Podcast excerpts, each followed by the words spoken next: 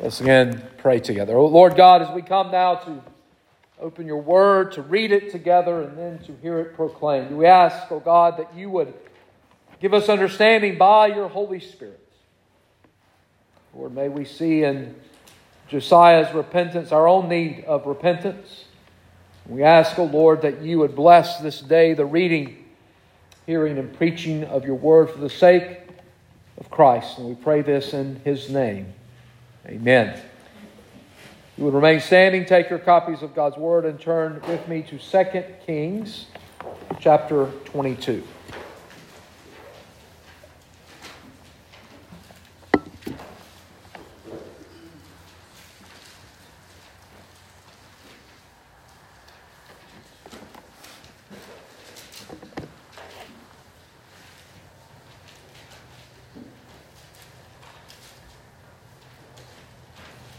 2 Kings 22 will begin at verse 1 and read to the end of the chapter, verse 20.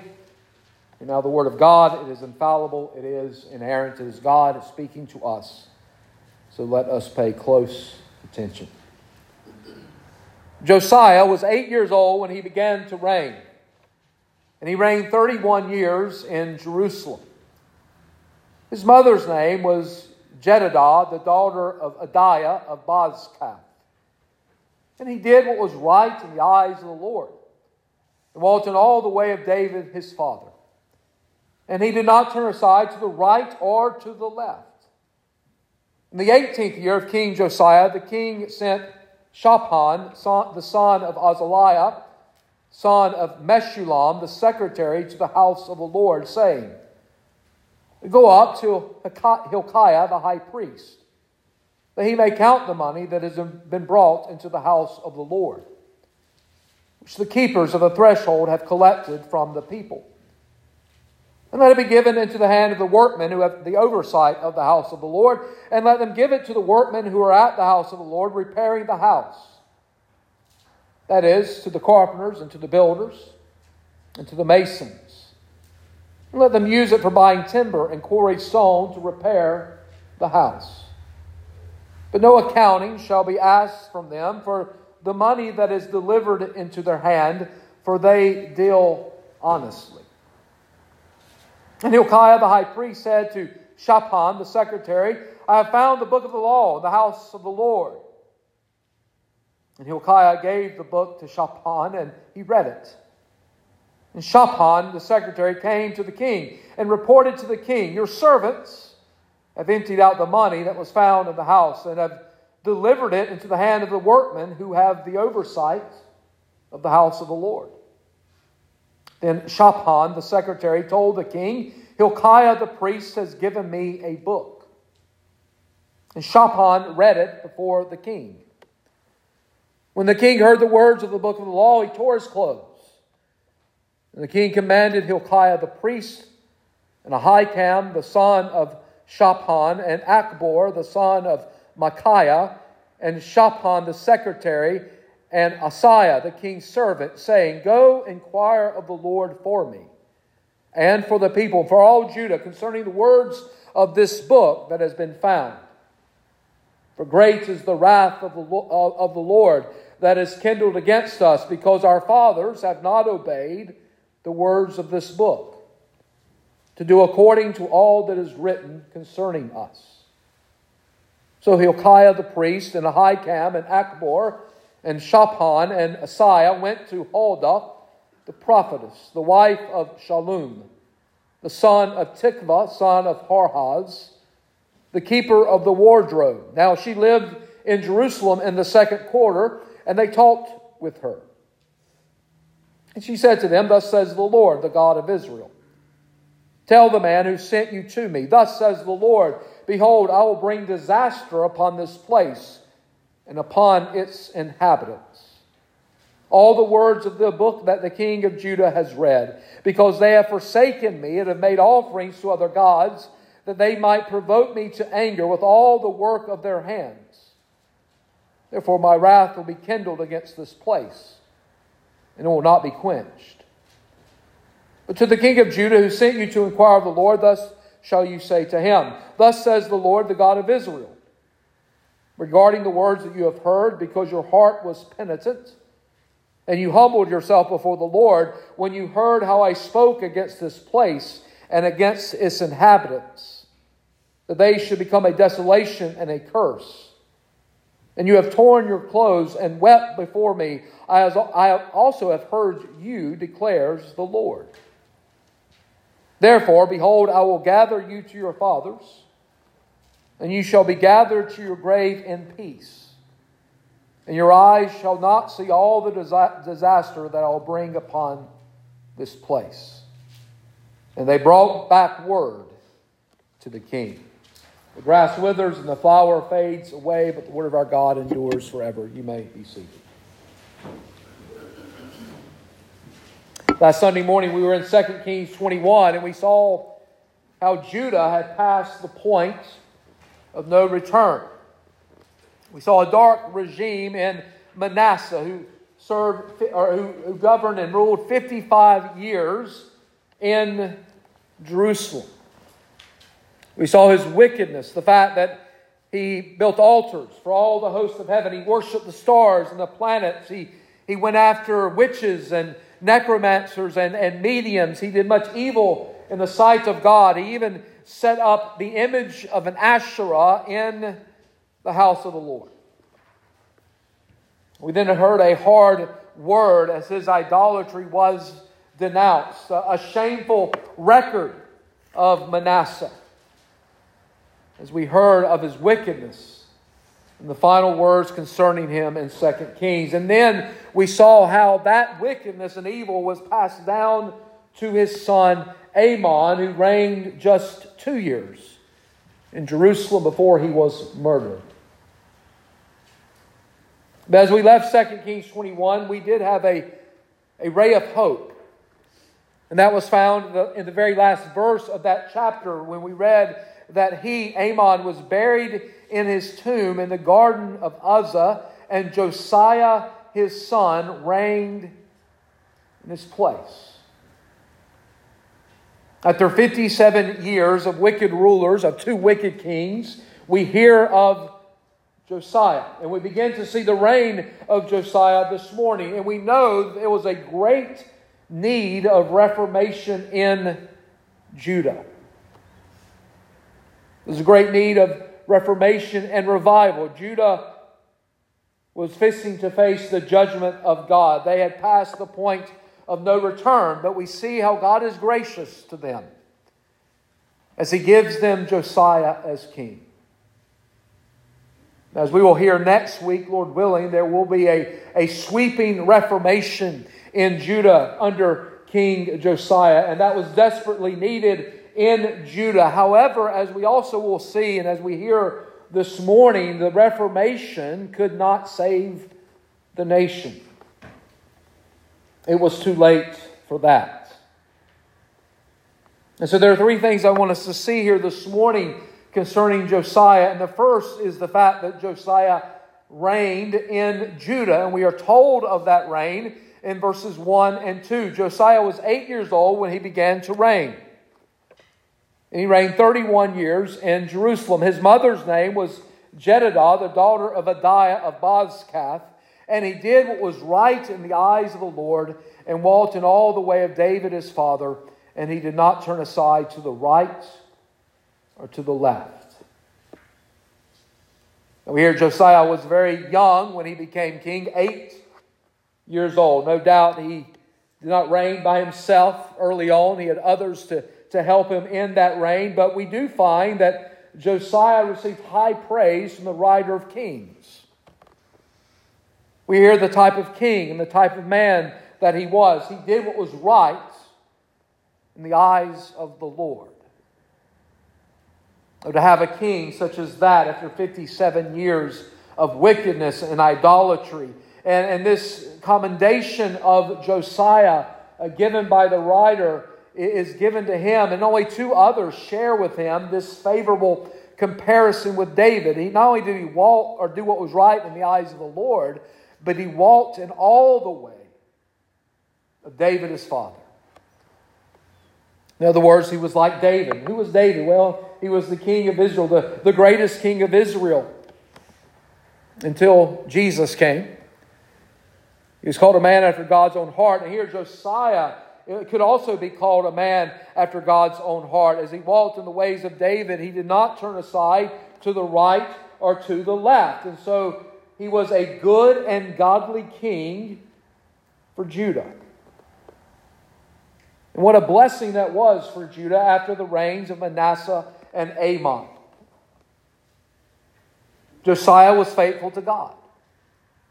He was faithful to God's word. He was faithful to God's law. We could say about Josiah what the first question and answer of our shorter catechism says What is the chief end of man? Josiah sought to live out the chief end of man, which is to glorify God and enjoy Him forever.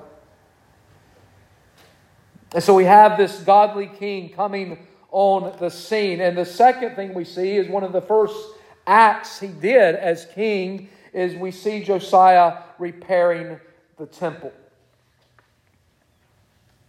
We hear of that in the 18th year of King Josiah. Now, the writer zeroes in on that 18th year. This would have been around uh, the year 622 BC when he was 26 years old. And he sent his secretary to the house of the Lord. And he, he gave a command. He wanted to send the scribe to the temple to see that the arrangements were carried out for paying workers and purchasing material for the current temple repair project.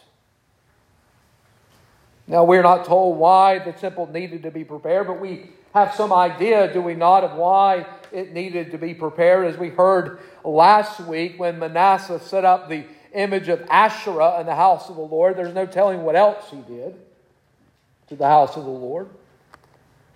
We know one thing that Asherah had to come out because it was idolatry. It was uh, an offense to Yahweh, to God. And so it may have been because of all the wickedness of Manasseh, but he sent and he wanted Hilkiah the priest to take the money and to share it with those who, was wor- who were working. The keepers of, of the threshold did the collecting from the people, and he wanted to give that money into the hands of the workmen who had oversight concerning the house of the Lord. Those men who were working, those men who were repairing the house of God.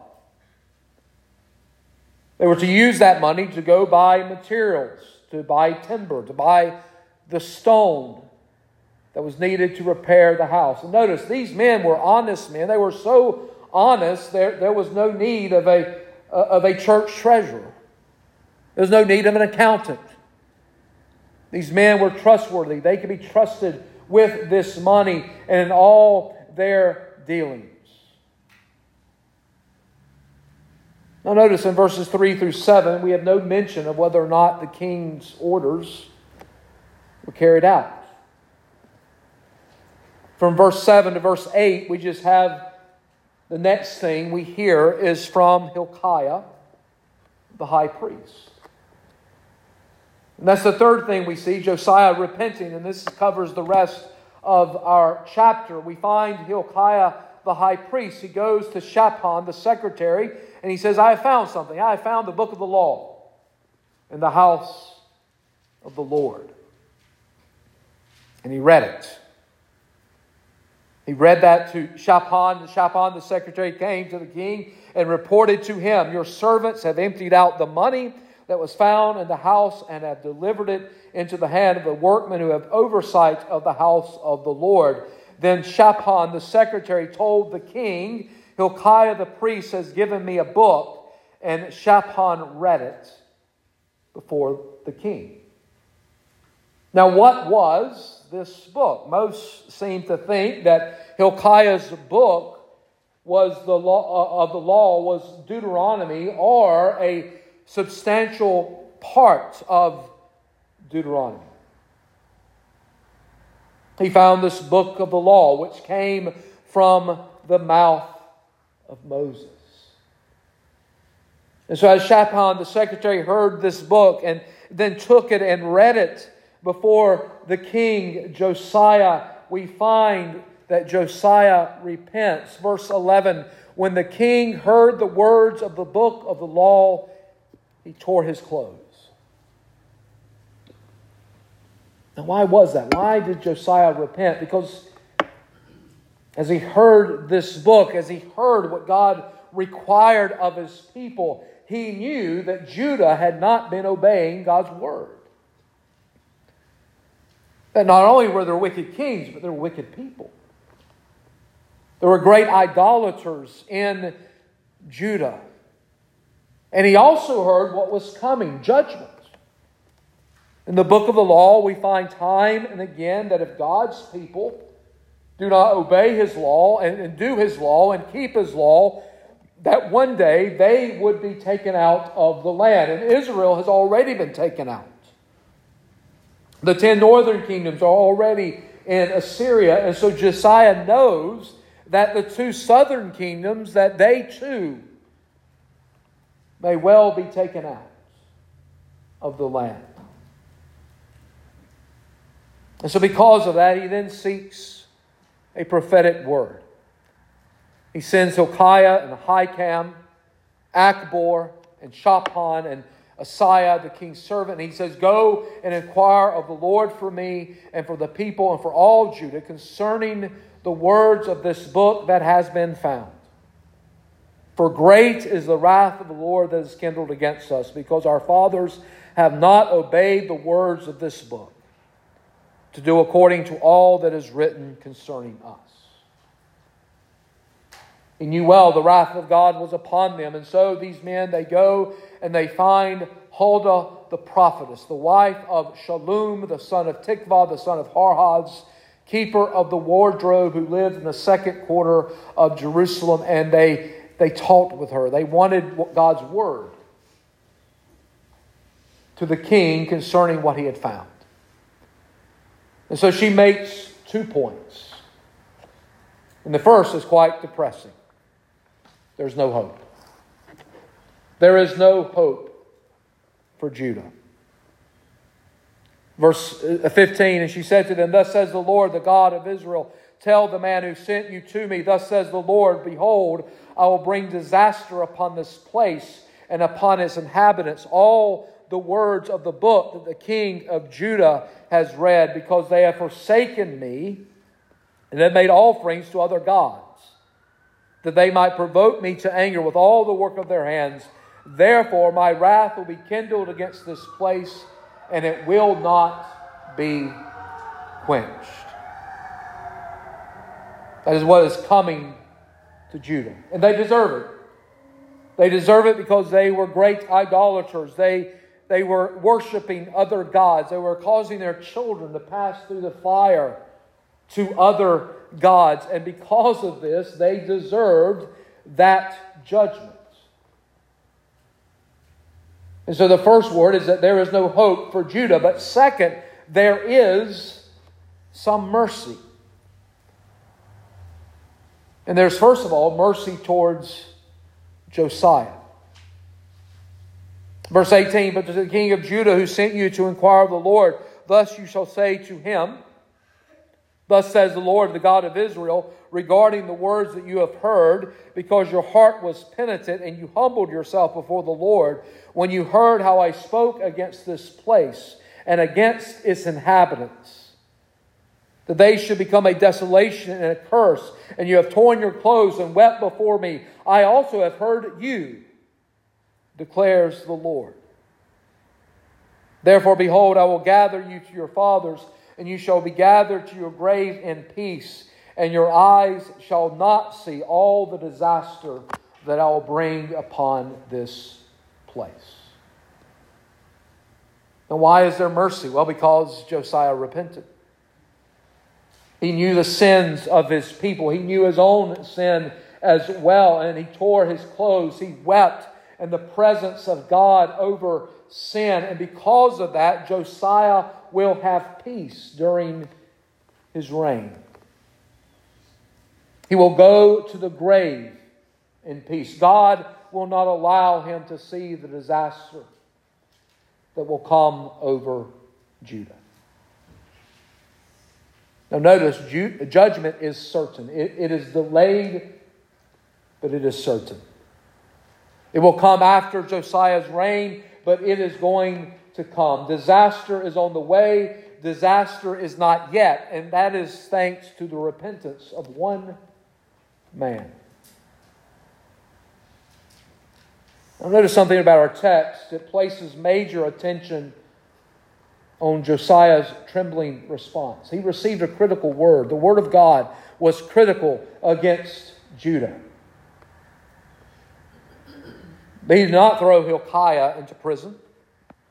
He did not say that Hilkiah should be put to death. He was not angry with Shaphan for reading him these horrific threats. His heart was soft. He tore his clothes and he wept. And the Lord did not ignore this. He saw his tears. He heard his weeping. And here is a man doing exactly what the Lord wanted him to do, what the, the Lord wanted all of Judah to do, to tremble over his word. And because of that trembling, we see the forbearance of God. Yes, judgment is certain. Yes, judgment is coming upon Judah. That fact will not be altered, but yet there will be a time of peace and a time of goodness before that judgment comes. Now, next week, we will see that peace. We will see how God used Josiah to bring a reformation about in Judah. But what application can we make here this morning? Well, first of all, let me ask when we hear the Word of God, do we repent of sin as we need to repent? That's one thing that the Word of God does. It drives us to repentance. One thing the law of God does is it drives us to repentance. That's one of the uses of the law of God. The the Ten Commandments. We read those Ten Commandments, we know we've fallen short for every one of those Ten Commandments, and it drives us as God's people to repent of our sin, just as it drove Josiah to repent. But the Word of God also drives the unbeliever to repentance. When he hears God's Word and he is cut to the heart over his sins, and it drives him to repentance, but then it also drives him to Jesus. Because what goes along with repentance? Faith. In order for you to have salvation this morning, what must you do? You must repent of your sin, and you must believe in Jesus and have faith in Jesus and Him alone for salvation. But the Word of God drives the believer to repentance. When we hear the Word of God and we are cut to the heart over our sins, and we do what? We flee to Jesus for forgiveness. You see, as believers, we do not just repent once at the time of our salvation. Some people think that. That one time of repentance is enough. No, daily we are repenting of our sin. Our life, as we confess this morning in our confession of sin, our life is one of continual repentance. There are times we need to repent of our repentance because it's not good enough. And we still sin against the Lord. We will continue to sin against the Lord until the day we die or the Lord returns. That's why we need to keep short accounts with God. If nothing else, every night before we go to sleep, we ask the Lord to forgive us of all of our sin and our iniquities. The second application is this we see how the repentance of one man put off judgment for a time, but just for a time. Now, Josiah was not only repentant, repenting of his own sin, but he was also repenting for the sins of the nation. There is a corporate repentance. And this is what Josiah was doing. And, and, and as he repented of his sins and the sins of Judah, he knew that judgment was coming, but because of his repentance as king, God delayed his judgment. Judah would be judged for their idolatry. But it would come after Josiah's death. And so that shows us something that there is forbearance, a forbearance with the Lord. But one day that forbearance will come to an end. He will forbear with men and women and children who, who are in their wickedness, but one day that forbearance will, will end. And the third point is as the Lord forbears with unbelievers for a time, it will come to an end, and that, at that day there will be judgment. You see, the unbeliever, he receives all of his good things when? In this life. We see that every day. We see the most wicked of people in this world. What do they have? They have everything one could want riches, honor, esteem, they have all of their good gifts in this life. Why? Because they are going to have nothing but judgment in the next. And so the unbeliever will one day experience God's judgment through Jesus if he does not come to Jesus in faith and repentance. And you see, that is the good news, isn't it? The good news is no matter how wicked one is, how many sins one has committed, if one will simply come to Jesus in faith, repenting of their sins, guess what? They will be forgiven. Even when we think they shouldn't be forgiven.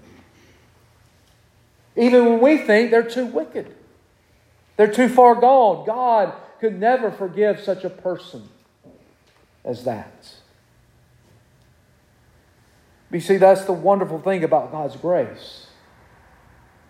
He can forgive and will forgive all who come to Christ. All who come repenting of their wickedness and their evil and their sin, God will forgive in Jesus as they put their faith and trust in Jesus, in Him alone. And that's why the Bible reminds us often in, in, in, in the pages of Scripture that we are not to put off that repentance and faith until tomorrow.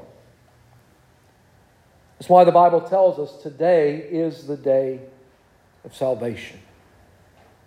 You see, today is the day to come to Christ as you repent of your sins and you trust in Him and Him alone. Again, tomorrow is not promised to any of us.